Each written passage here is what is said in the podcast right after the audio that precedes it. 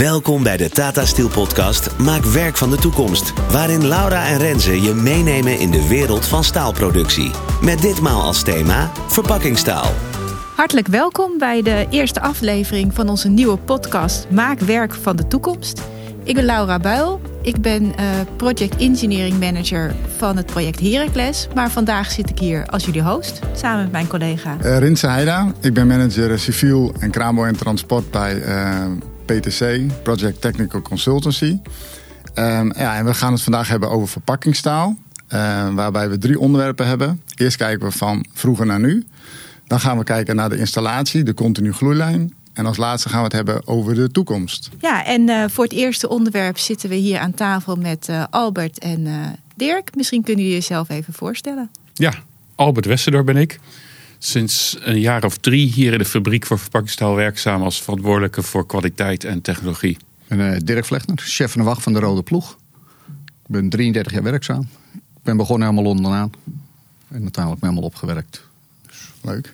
33 jaar, dat is wel een lange tijd. Ik neem aan dat je wel het een en ander hebt zien ver veranderen dan in de fabriek. Ja, als je gaat kijken van het begin tot aan nu toe is natuurlijk heel veel veranderd. Nieuwe installaties gebouwd. Technologie blijft doorgaan. Je ziet afbouw van mensen, maar je ziet ook weer alles uh, geautomatiseerd. Dus dat gaat, ja, zie je echt heel veel veranderen. En dat blijft ook doorgaan. En uh, in de producten die dan gemaakt worden, is daar ook nog wat veranderd, Albert? Of uh, ja, maken we gewoon blik? Nee, je hebt, je hebt eigenlijk heel veel verschillende soorten blik die we maken. En geleidelijk over diezelfde 33 jaar, en nog langer, is het steeds geleidelijk wel ontwikkeld. En de algemene trend daarin is, is soms steeds dunnere soorten blik. Steeds taaiere, sterkere, betere, vervoerbare soorten blik. Waardoor uh, uh, klanten weer nog duurzamere en modernere eindproducten daarvan kunnen maken. Dus het blikje van nu is anders dan het blikje van 33 jaar geleden, gemiddeld. Want uh, als je dan kijkt bijvoorbeeld naar een blikje cola, wat is er dan anders dan uh, vroeger dan in plaats van nu? Je zal vooral zien als je 33 jaar geleden een blikje cola zou vasthouden, dat het blikje gewoon zwaarder is. Ja, precies. Dikker en, zwaar, en daardoor zwaarder. Dus het is, het is vooral uh, gewichtsreductie, wat een van de belangrijkste dingen is. En die ja, ja, blik hebben we het dus de hele tijd over, staal. Um, maar ja, wat, wat gebeurt dan in de, in de packagingfabriek? Om, hè, hoe, hoe, maken jullie gewoon uit ijzererts dat blik? Of wat gebeurt in jullie fabriek? Nou, eigenlijk kun je het zien, het materiaal komt binnen vanuit de warmband. Dat is ongeveer 2,2 mm dik. Daar zit een hele harde oxideaanlaag op, die wordt eraf gehaald. Vervolgens gaan we het koud walsen. Dan wordt het materiaal zeg maar zo vervormd en dun getrokken naar ongeveer tussen de 0,17 en de 0,49 mm. Daarna gaan we het gloeien, want het is helemaal stuk getrokken en schoonmaken. Dan komt de hele receptuur komt eigenlijk weer terug. Nou, wat er daarna gebeurt is het uh, in het heel kort nawalsen. Dat je hem over je vloeigrens heen trekt, zodat de klant hem kan bewerken. Anders kan hij er niks mee. En daarna gaan ze naar de tinnerijen. Dan wordt er een laag, uh, laagje tin op gesmeerd. Als een soort smeermiddel. Ja, en als dat klaar is, dan kennen we de platen van knippen voor de klant. Of het gaat op rolbasis. En dan wordt het ingepakt en dan gaat het eigenlijk naar de klant toe. Dat is eigenlijk heel kort de hele stroom. Oké, okay. want jij bent chef van de wacht. Uh, wat doet een chef van de wacht? Nou, ik ben eigenlijk eindverantwoordelijk voor de fabriek. Ja. Als je gaat kijken, ik heb zeven teams onder me. Dat zijn de productieteams. En één technisch team is er dan nog bij. Ja, en daar hebben we allemaal een teamleider. En eigenlijk daar communiceren we mee. Want we hebben ongeveer per ploeg 145 man. Ja. Ja, en dat is uh, natuurlijk onderverdeeld. En wij geven daar leiding aan in sturing. Of het uh, bij problemen, hoe gaat het en wat gaan we doen. En, uh, dat is eigenlijk de taak. En heb, is er nou een soort hardnekkig probleem dat je dat vaak terugkomt? Ja, wat is hardnekkig? We hebben best wel wat personeel tekort. Je ziet ook dat we natuurlijk steeds met minder mensen gaan werken. Dus je ziet ook dat de mensen meer opgeleid moeten worden, meer uitwisselbaar. Het is ook het leuke, want je werk wordt ook niet meer eenzijdig. Dus ik denk, ja, daar weer dat goede van. Je moet heel veel energie steken in de nieuwe mensen die klaar gaan maken voor de toekomst. En als je gaat kijken bij een installatie, de grote installaties zijn gewoon twee tot drie jaar ben je nodig. Voor je echt helemaal allround bent, tot je de kennis allemaal beheerst. Albert, um, als je nu kijkt uh, de afgelopen jaren, wat is nou de productontwikkeling geweest binnen uh, Tata Steel Packaging? Nou, de belangrijkste is, uh, die is heel belangrijk voor, uh, voor het aspect duurzaamheid. Dat doen wij Protact. En uh, Dirk vertelde net dat de, de, de conventionele, wat wij nu conventioneel route is, daar komt op het laatste laagje tin op het product. We hebben ook een route waar we als toplaag een laagje kunststof erop plakken, lamineren. Dat product noemen wij dan merknaam Protact. En waarom is dat belangrijk? Vooral voor de hele keten die na ons komt, is dat onze klanten dan niet meer hoeven te lakken. En dat ontbreken van de lakken maakt die hele productieketen een stuk duurzamer. En als je, uh, jij zegt een laagje kunststof, is het dan nog wel 100% recyclebaar? Ja, het mooie van blik is dat je het met een magneet uit het huisvel kan halen. Ja. Uh, ik zeg blik met een mooi woord verpakkingstaal. Maar wij, wij, noemen het vaak ook blik. Uh, met een magneet uit het huisvel kan halen. En dat, gaat, dat kan je zonder meer gewoon hier op het, bij de, onze staalfabriek weer omsmelten. En dat lage kunststof daarbij is dan geen probleem. Nou ja, met al die, hè, die bewerkingsstappen en hè, ik hoor heel uh, dun uh, staal uh, maken we. Ik kan me voorstellen dat er ook best wel wat veiligheidsissues bij komen kijken. Um, ja, hoe is dat in de afgelopen 33 jaar ontwikkeld? Of, nou ja, als je gaat kijken, 33 jaar geleden dat ik hier begon, toen was de veiligheid was even belangrijk. Alleen ja, het was gewoon anders, de machines. We zaten buiten te werken. Je had nog geen stuurhuis op heel veel plekken. Dus je zat gewoon aan de machine. Je zat er een meter vanaf. Nou ja, dan kun je nagaan met geluid dat dat eh, behoorlijk schadelijk was. Ook al hadden we oordoppen in. Je zag uh, de productieteams, die waren een stuk groter. Nou, dan zag je wel met uh, bijvoorbeeld als de band ergens stuk was of de machine stond in storing, dat je meer handjes had om het zeg maar op te lossen sneller ja, als je zo verantwoordelijk bent voor de productie, er komt een product uit wat naar onze eindklanten gaat. Dan kan ik me voorstellen dat kwaliteit ook een belangrijk aspect is. Ja, kwaliteit is heel belangrijk. Dat zag je vroeger, toen kon er in principe veel meer. Ja, de klanten die betalen steeds meer, worden steeds kritischer. Je ziet ook bijvoorbeeld, denk bijvoorbeeld aan de haarlakbussen in, in de schappen. Ja, vroeger werd alles helemaal geverfd, dan zag je het oppervlak niet. Nou, je ziet nu tegenwoordig steeds meer zilverkleurig in de schappen. Ja, dat houdt in dat er eigenlijk helemaal niks verdoezeld meer kan worden. En dat je overal gewoon ziet dat ook ons blanke product gewoon uiteindelijk gewoon naar voren komt. Zo'n rol staal die wij in pakken bij kwartiertje maken, zo'n rol blik, die is dus pakken bij 10 kilometer lang. Dus daar gaat kilometers en kilometers en honderden kilometers gaan over die uh, langs de installaties, tussen die walsrollen door en over de overwikkelrollen, et cetera. Dus dat is per definitie een slijtageproces. En het uh, het, de uitdaging, de kunst van ons vak is dat zo te beheersen. Dat je wel met, dat je met die slijtage weet te dealen. En daar hoort ook bij dat er soms iets, uh, een, een, eh, een op zo'n walsrol ontstaat. Waardoor uiteindelijk dat ook in het product terechtkomt. Dus wij hebben steeds, in, bij, bij, bij ons vak hoort steeds kijken naar het oppervlak. Dus zit het nog goed? Zien we een beschadigingje? Nieuwe detectiemethodes ontwikkelen om dat eerder op tijd te zien maar bij zeg maar, produceren in een omgeving als dit is de slijtage. En dus is het steeds omgaan met mogelijke oorzaken die, die een foutje in het, het product kunnen maken. Ja, want, want jij noemt net detectie, detectiemanieren zeg maar, voor, voor oneffenheden. Ja. Wat, hoe deed je dat vroeger en hoe doe je dat nu? Nou, ik denk vroeger, uh, als je over Dirks begintijd had. Dirk begint te lachen. en dan was het helemaal aan het eind van de keten bijvoorbeeld. Als, de platen dan, als die rollen vertint waren, dan werd vaak nog in platen geknipt. Was het gewoon ook wel plaat voor plaat inspecteren. Zo. Als mensendienst, die zaten gewoon die platen af te stapelen en te kijken of ze allemaal goed waren. Ja. En uh, dat is het ene uiterste. Wat we nu steeds meer doen, is natuurlijk, het is altijd goed om het, dat te automatiseren. En het is nog beter om het dicht bij de bron. He, dus als je op de koud was, dat is dus vier processtappen eerder al een technisch snufje hebt waarbij je die afwijkingen kan detecteren op een indirecte manier, zonder dat je plaat voor plaat hoeft te zien met je blote ogen. Dan ben je er eerder bij. En dan kun je natuurlijk weer ontwikkelen. Dan kan je ook weer manieren vinden dat we, dat we sneller kunnen produceren, dat we meer kunnen produceren, dat we minder van die foutjes maken. Nou ja, en dat is ons vak ook als technologen. Het team waar mijn team mee bezig is, dat gaat altijd door. Maar is het echt allemaal met blote ogen? Of, doen we ook dingen met camera's? En, en, Zeker. Ja, nee, het is steeds minder bij de blote oog. Ook nog met blote oog. Maar ook automatische detectiecamera. Dus en nu elke vierkante decimeter die inspecteren we een aantal keer met automatische camerasystemen. Maar ook niet alleen met camera's. Hè. We zijn ook bezig bijvoorbeeld met een, een diktemeter die, waarbij we dikte meetsignaal zo fijnmazig analyseren dat we daar weer kunnen afleiden of er ergens beschadigingen op het oppervlak zijn. Dus je hebt uh, heel veel, uh, daar zit nog heel veel ontwikkeling in. In uh, meteen ter plekke in het proces je, je, je productkwaliteit monitoren. Ja, ja. En daar gaan we nog veel meer uithalen. Het is ook leuk om te realiseren hoe groot de oppervlakte het is die we maken. Wij zo'n, ik zeg dan 10 kilometer, maar het is dus een meter breed pakkenbeet. Dus het is, het is gewoon een hectare. Dat is Ja. gewoon een voetbalveld, één zo'n rol. Want als je nou kijkt, uh, als jij een werkdag hebt gehad, uh, wanneer ga je nu met een goed gevoel naar huis?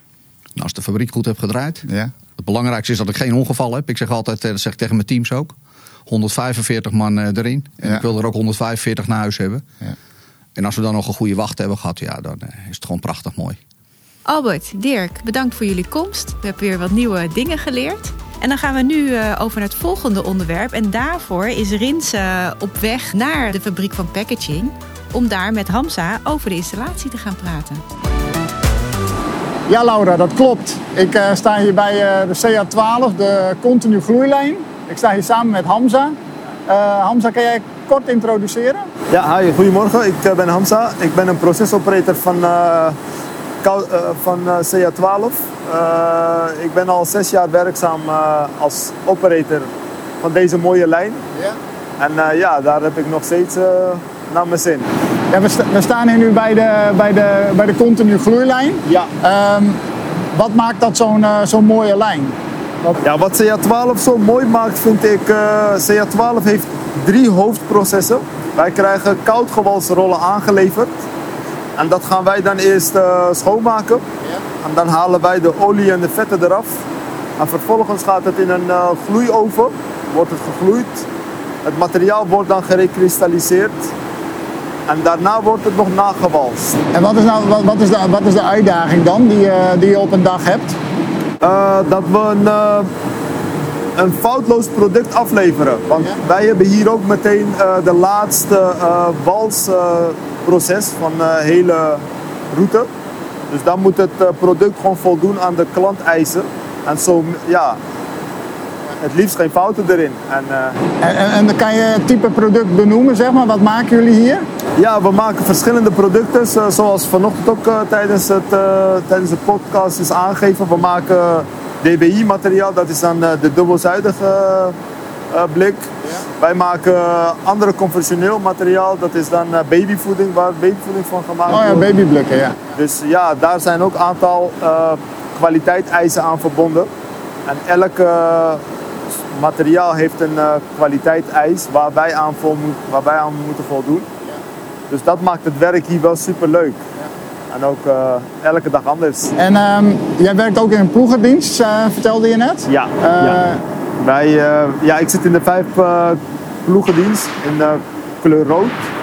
En zo hebben wij dan een continu lijn die ja, 27, ja, 24-7 gedraaid ged- ja, moet gaan draaien. En uh, ja, onze andere collega's lossen ons af. Nu eh, horen we hier nu een, eh, met, een, met een grote heftruck worden de rollen worden naar de, de, de intree gebracht. Ja. Eh, ja, het valt me op dat dat wel gewoon nog met een heftruck gaat. Eh, kan dat niet automatisch? Uh, we hebben in het verleden automatisch gestuurde wagens gehad. En uh, dat ging uh, heel lang goed. Alleen de laatste jaren waren ze, ja, hebben we heel veel storingen aan gehad. Waardoor we ook een aantal keer stil zijn uh, gevallen. En nu, hebben we, nu is er besloten dat we met heftrucks gaan doen. Ja, wie weet komt er in de toekomst nog wel zo'n uh, automatisch gestuurde wagen. Dat zou, dat zou wel het werk nog gemakkelijker maken. Want uh, dan weet je ook dat de goede rol op, het, uh, ja, op de aanvoerbank komt te staan. Jij, jij vertelde ook, er is veel geautomatiseerd eh, de laatste jaren. Ja. Ehm, ja, dat betekent in, in die zin dat, eh, dat, je, dat, dat, dat er minder fouten worden gemaakt en dergelijke. Maar ja, Ja. kan jij eens vertellen van eh, in zo'n dag, wat, eh, wat, wat kan er dan allemaal gebeuren? Waardoor je werk eh, uitdagend en leuk is? Uh, ja, er is een hoop geautomatiseerd. En uh, dat, ja, dat ik hier begon, hadden wij een hele oude systeem. Ja. En dat uh, als er een alarm was, dan gaf hij alleen aan uh, alarm bij de schoonmaakbaan. Maar sinds 2018 hebben wij een uh, hele nieuwe besturingsprogramma, HMI. Waarbij nu krijgen we te zien waar, het, waar de storing zich ook bevindt. Dus dan kunnen we ook gericht gaan zoeken. En dan kunnen we ook ja, voor de jongens van de technische diensten ja, een goede bon maken, zodat zij ook gericht kunnen handelen. Ja, want dat was ook nog een vraag van. Uh, lossen jullie de problemen zelf op? En je noemde net al de technische dienst. Dat is een, ja. een, een technische dienst. Die komt bij de. Wij proberen eerste lijn storingen zelf op te lossen. En uh, daar zijn we niet voor opgeleid, maar wij hebben wel de installatiekennis om, om wel zo'n probleempje op te lossen.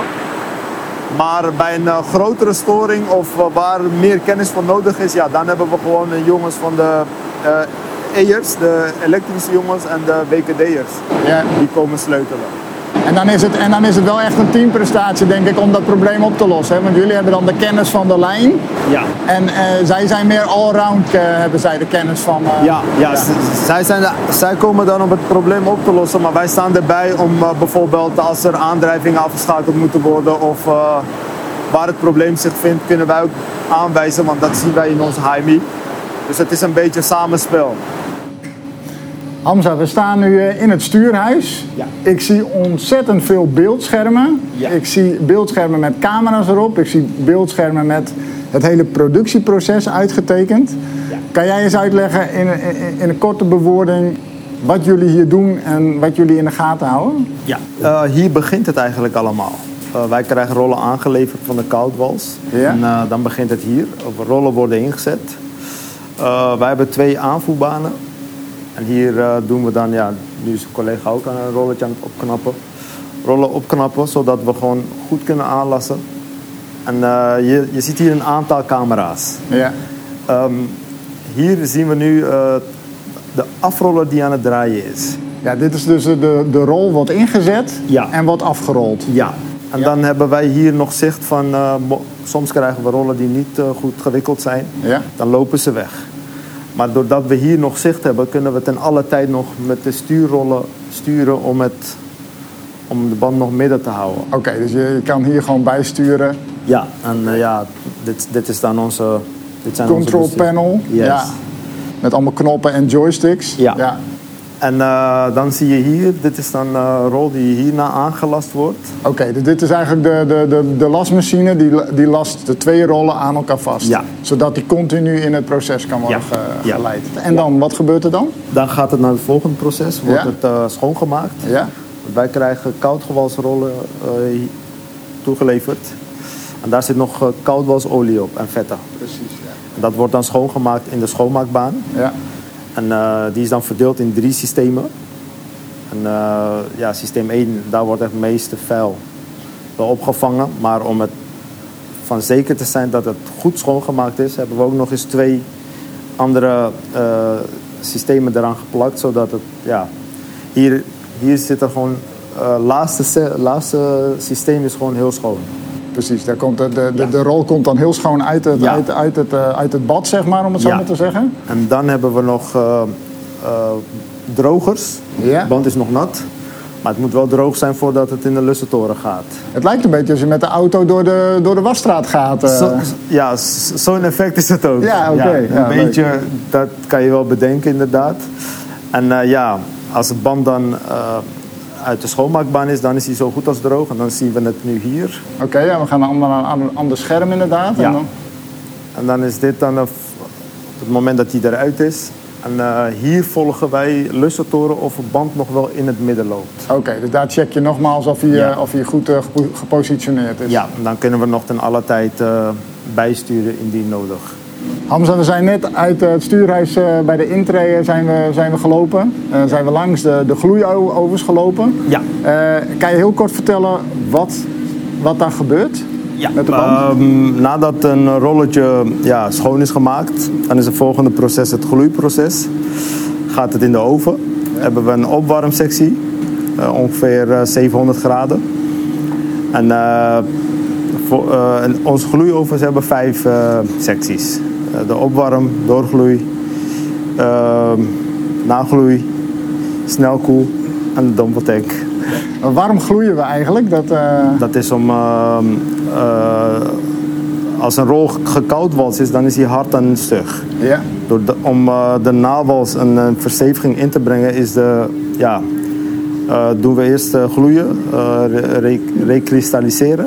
Ja. En daarna gloeien we, eh, gaan we nawalsen en brengen we een versteviging in het materiaal. Ja, oké. En hier hebben we dan eh, oven, is de meest centrale punt van de, van de lijn. Ja. En de ovenman heeft ook zicht op eh, oven en op intray. Ja. We hebben net gezien dat de intrayman ook voornamelijk veel buiten is. Dan kan hij de intrayman ook een beetje bijsturen waar nodig en als hij iets eh, gemist heeft. En in de ovens kunnen we ja, niet zien, maar we hebben wel camera's. Ja, precies. En dan kunnen we nu wel even kijken. Hier heb je een aantal camera's. In eerste instantie zou je denken dat het bijna niet te volgen is, maar uh, wij kunnen lassen wel volgen als het, op het moment dat het aangelast is. Ja. Uh, Lussentoren, hier komt hij uit. Een lussentoren, hè? Dat, dat is de, de, de, de buffer die je in de, in de lijn Ja. hebt om, eh, om, om eh, dingen op te vangen. Ja, om een nieuwe rol aan te lassen. Precies, ja. Dan eh, zien we hier eerst de camera van de opwarmsectie. ja. Ehm, als wij een eh, randscheur of iets hebben, moeten we echt voordat de band in de oven is stoppen. Als het eenmaal in zit, ja, moeten we hopen dat, het, dat die weer heel uitkomt. Want jij zei net, hè, van ik vind de, de nawalsectie vind ik het mooi, de mooiste sectie om, eh, om, eh, om, om te zijn. Want eh, als procesoperator heb je dan elke dienst die je hebt zeg maar, in je ploeg, heb je dan een andere eh, functie of zeg maar een ander gebied dat je beheerst? Ja, daar streven we wel naar. Ja. Wij hebben nu wel vijf eh, allround operators. Ja. Dus het liefst roleren we. Dat iedereen ook gewoon zijn kennis op peil houdt. En eh, niet, Ja. dat je niet va- vastrot op één plek. Nee. Maar eh, ja, we proberen te roleren. En eh, de ene keer komt het wel uit, en de andere keer niet. Maar we streven er wel naar dat iedereen gewoon op hetzelfde zit qua kennis. Ja. Zo hebben we rollen eh, ook gehad van eh, 16 kilometer. 16 kilometer? Ja, we hebben ook eh, 19 kilometer met dunne pakket hebben we dat ook wel eens. Maar dan zet je in en dan kan je vanuit gaan. nu krijgen we ongeveer om de kwartiertje een lasje. Ja, maar met zulke lange rollen hebben we gewoon 25 à 30 minuten tijd. Ja, ja, Dus dan heb je ook wat meer tijd om eh, bijvoorbeeld als er wat gebeurt bij de intree om in te grijpen. En dan kan je nog eens een bakje koffie drinken tussendoor natuurlijk. Ja, ja nee, een eh, bakje drinken en eh, een beetje socializen met je colle- collega's. En dat, hoort- dat, hoort er, dat hoort er ook bij. Ja, zeker. Ja, leuk. leuk. Echt heel leuk om te zien hoe, je, hoe je eigenlijk zo'n hele lijn zeg maar, in bedrijf houdt met, met een team. Ja, zeker. Ja, dat, dat is denk ik ook wel het mooiste van wat wij hier doen. Dat we gewoon, we zijn wel alle ja, vijf verschillende operators, maar toch hebben we wel één gedachte. Ja. En eh, dat maakt ons denk ik ook wel een, team. En dat is denk ik wel- belangrijk in je werk, dat je een team bent en niet een groep. Ik vind het een mooie afsluiter, Hamza. Ja, Gaan wij weer terug naar de studio waar Laura het gaat hebben over de toekomst van verpakkingstaal. Dat brengt ons bij het volgende onderwerp, de toekomst. En daarvoor is bij ons aangeschoven Ilja. Ilja, zou jij jezelf even willen introduceren? Ja, graag. Ik, eh, ja, mijn naam is Ilja Portugis Zwart. En ik eh, ben Head of Technical voor eh, verpakkingstaal. En dat eh, betekent eigenlijk dat ik eh, technisch eindverantwoordelijk ben voor onze verpakkingstaalproducten en processen. En als onderdeel daarvan eh, ben ik ook eigenlijk eindverantwoordelijk voor de productontwikkeling. En dus ook eh, met name kijken van wat voor producten hebben we in de toekomst nodig. En hoe gaan we die eh, produceren in de fabriek. Ja, dan is mijn eh, eerste prangende vraag van hoe ziet dan het verpakkingstaal van de toekomst eruit? Nou ja, dat is, eh, misschien is dat wel een beetje. Ik, ik, eh, het zal niet heel revolutionair anders zijn. Maar ik denk wat wij wel denken is dat, en dat- zie je ook, eh, is dat eh, de hele de duurzaamheidsdiscussie. En die zie je natuurlijk op alle fronten in de samenleving. En natuurlijk ook op het gebied van verpakkingstaal. Wij denken dat eh, verpakkingstaal zeker voor, het conserveren van voedsel. vervult verpakkingstaal een heel belangrijke rol. Dat heeft in het verleden altijd het gedaan en ook in de toekomst. Maar het betekent wel dat je nog wat verder moet kijken van ja, hoe zit het dan met materiaalverbruik, energie-efficiëntie. hè. Dus eigenlijk de hele sustainability of duurzaamheidsfootprint van ons materiaal. Ja, dat willen we natuurlijk graag verbeteren.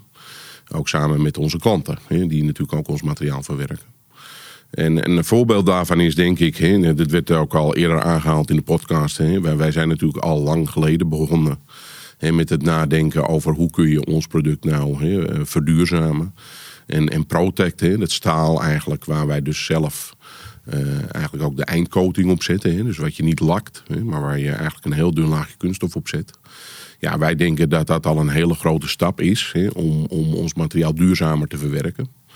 Want het grote eh, voordeel is, is dat je eigenlijk niet zozeer in onze eigen fabriek, hè, maar met name bij klanten, ja, een heleboel processen eigenlijk groener maakt, omdat je ze eigenlijk ook over kan slaan.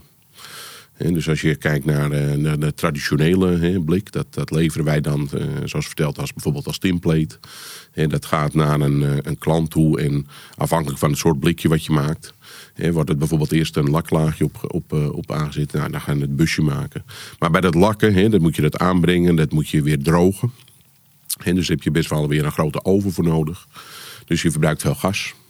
En in andere processen, hè, dan, dan loopt het iets anders. Maar daar heb je ook bijvoorbeeld nog een heleboel water voor nodig. Dus als je bijvoorbeeld een, een, een blikje maakt, wat je bijvoorbeeld hier op tafel ziet staan, is een voedselblik. Hè, wat mensen ook wel eh, op de, eh, wat je veel in, in, de, in de supermarkt ziet. Hè. Ja, Dus een- volgens mij zitten daar normaal mijn bonen in. daar zitten normaal ja bonen in. En, en nou ja, dat, dat is dan een, hè, wij noemen dat een, een, een tweedelig blikje.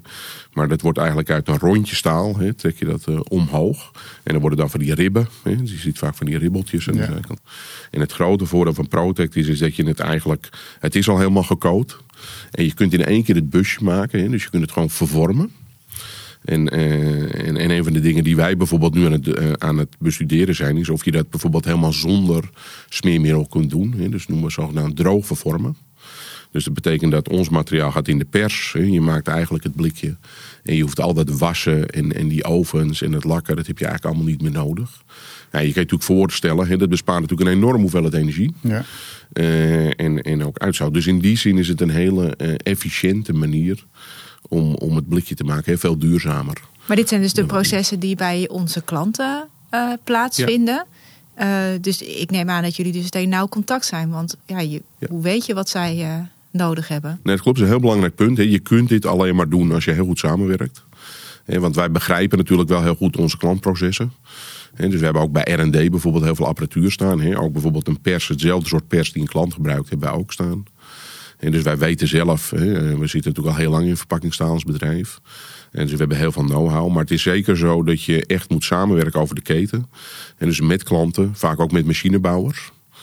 Om, om te kijken, van, ja, hoe kom je nou tot zo'n busje? Want je kunt je ook wel voorstellen, het is heel uitdagend. Hè, want ook zo'n busje maken, zeker als het al helemaal gecoat is... het moet natuurlijk helemaal dicht blijven. Hè. Dus een van de redenen waarom je een blikje lak normaal gesproken is... omdat je eigenlijk nog een laagje eh, op, het, op het tinplate wil zetten... eh, ter bescherming, eh, ook van het blikje, dat je natuurlijk niet, dat het niet stuk gaat, dat je niet een soort corrosiereactie krijgt in het blikje zelf. Dus het moet eigenlijk heel mooi dicht blijven. Nou, je kan je voorstellen als je het allemaal, als je materiaal gebruikt wat al helemaal gecoat is. En je gaat het dan zo zwaar vervormen. Ja, dan, dat vraagt natuurlijk heel veel van het materiaal. Maar betekent ook dat je soms natuurlijk wat aan de tooling hè, van zo'n pers moet, moet, eh, moet aanpassen. En de manier waarop je het blikje maakt. Om ervoor te zorgen dat het materiaal ook heel blijft. Dus ja, daar moet je heel nauw voor samenwerken. En we doen heel veel, eh, dit in samenwerkingstrajecten met klanten. Waarbij zij bijvoorbeeld ook materiaal van ons nemen, dat verwerken. eh, en zij doen een gedeelte van de test. En wij zijn er vaak ook zelf bij. Ja. En wij doen ook een gedeelte van de testen. Want we hebben ook allerlei testen ontwikkeld. om bijvoorbeeld weer naar die kwaliteit van die bus te kunnen kijken. Ja, nou, nou zijn wij eh, staalmakers, hè? daar weten we veel van. En, en dat Protact, eh, daar is kunststof Ja. geïntroduceerd. Dat lijkt me dat dat een hele nieuwe eh, uitdaging is geweest... om zo'n soort nieuw materiaal... eh, Ja, dat is het zeker. En ik denk het is, het is ook denk ik een redelijk uniek. Ik denk dat wij uniek zijn in de wereld in de zin dat wij eh, niet alleen, zeg maar. Hè, er zijn een aantal andere bedrijven die ook gelamineerd staal maken tegenwoordig.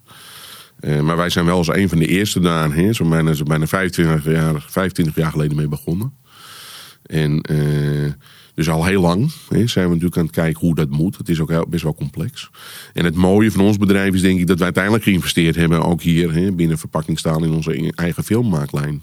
En dat is echt uniek. Hè. Dus wij, wij kopen eigenlijk ook eh, bulkpolymeer in. En maken exact het polymeerlaagje wat wij nodig hebben voor ons verpakkingstaal. Dus wij kunnen zelf de receptuur regelen. En dan gaat het naar onze lamineerlijn, is een aparte lijn die hier ook gebouwd is. Om het volgens op het staal te zetten. En die combinatie, ja, dat is echt uniek.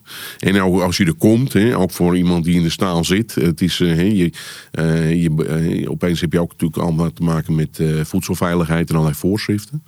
Dus als je daar ook rond gaat kijken, dan lijkt het net alsof je ja, in de voedselindustrie zit. Ja, want je moet een haarnetje op. Je moet speciale sloffen aan. Dus we, we besteden er ook heel veel aandacht aan hygiëne. Dus het is niet alleen een andere technologie, maar het is ook eigenlijk een hele andere cultuur. Eh, en en eh, ja, dat maakt het best wel eh, uniek en, en heel knap, denk ik, dat wij daar nu ingestapt zijn. Want je zei net, eh ProTart is eigenlijk, daar zijn jullie al 25 jaar mee bezig geweest. Wat is, als je kijkt naar de toekomst, wat is dan, wat is dan de next step, zeg maar, om, om, om voor verpakkingstaal? Nou, ik denk wat, wat, wat er gebeurt is, dat we, we zijn natuurlijk op een gegeven moment begonnen hè, met, met, met wel deze ideeën. En wat, wat wel heel belangrijk is ook voor, eh, voor de verpakkingstaalindustrie, is echt een kostgedreven eh, industrie. Hè, dus wat je ziet is dat, eh, dat, dat is ook de massa. Hè, als je naar, naar, naar voedselbussen kijkt, et cetera.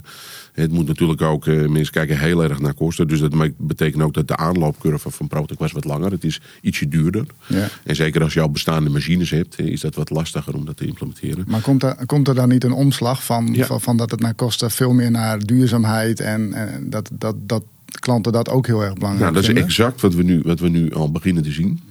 En eh, wat ook helpt is natuurlijk dat wij geïnvesteerd hebben om het op te schalen. Hè. Dus wij, wij kunnen natuurlijk ook de kosten, eh, de, de kosten daardoor wat eh, verlagen. En daar speelt ook de breedte van het materiaal bijvoorbeeld een rol in. Het is gewoon puur efficiëntie. Maar je ziet inderdaad dat nu die hele, dat hele duurzaamheidsdenken... en hoe kunnen we er natuurlijk nu ook binnen de Green Deal, et cetera... wat natuurlijk allemaal geldt. Ja, onze klanten zijn er ook heel erg mee bezig. En die zitten natuurlijk ook te kijken van ja... hoe kunnen we nou over de keten heen eh, eigenlijk proberen... om zowel het materiaalgebruik als energiegebruik, waterverbruik... allemaal te verminderen. En wij denken inderdaad dat Protec daar een heel goed antwoord op kan zijn. En dat is ook waarom we er zo in investeren. En we gaan ook eh, eh, investeren in een nieuwe lijn voor, om het substraat te maken voor Protect. Hier in Nemuiden. En Wat is een, dat, eh, een substraat? Sorry, dat is eigenlijk het staal, het verpakkingstaal. Ja. Wat, wat, wat je gebruikt voordat je het polymeer erop zet. Eh, en dan krijg je dus het eindproduct, wat we Protec noemen. Hè, maar je moet dus wel, je hebt het staal nodig, dus dat moet dun zijn en breed, hè, zoals je dat eh, hoort. Maar je hebt vaak ook nog een, een, een klein metaallaagje er- ertussen nodig om de hechting tussen het polymeer en het staal goed te houden. En, en, en ook dat corrosiegedrag. Hè. Dus een, een blikje moet ook heel lang, hè, een van de unieke dingen van blik is dat je het heel lang kan bewaren. Ja. Maar dat betekent wel dat, dat ja, daar moet je ook wat aan doen om de hechting bijvoorbeeld voor die, voor die laagjes goed te krijgen. Nou, en wij hebben een, eigenlijk een technologie ontwikkeld om dat een heel dun metaallaagje, er weer op te zetten op dat staal. Wat heel milieuvriendelijk is. En, en wat wij hier eigenlijk in, in de muiden willen gaan maken. Eh, en dat is ook op de toekomst gericht, zodat we veel meer verpakkingstaal geschikt kunnen maken voor, voor, voor gebruik met Protect. Eh, en ook in de breedte. Dus wij zijn dan de breedste leverancier ter wereld van dit soort materiaal. Ja, want ik snap dat duurzaamheid een ontwikkeling is, maar ehm, ja, voedselveiligheid of voedselkwaliteit is, is ook wel een onderwerp wat je steeds eh, meer over eh, Ja. leest. Eh, En hè, je gaf al aan, haarnetjes, dingen. Ja. Zitten daar ook nog ontwikkelingen voor de toekomst? Nou, ik denk wat dat betreft, dat is al iets waar wij sowieso... Hè, wij zijn als staalbedrijf ook gecertificeerd hè, voor een, met een voedselveiligheidscertificaat. En dat, heeft, dat hebben heel weinig staalbedrijven. Dat is eigenlijk ook omdat wij vinden dat ook voor Protect willen we dat ook kunnen garanderen. Hè? Want het is natuurlijk, je schrijft eigenlijk een stukje op in de keten.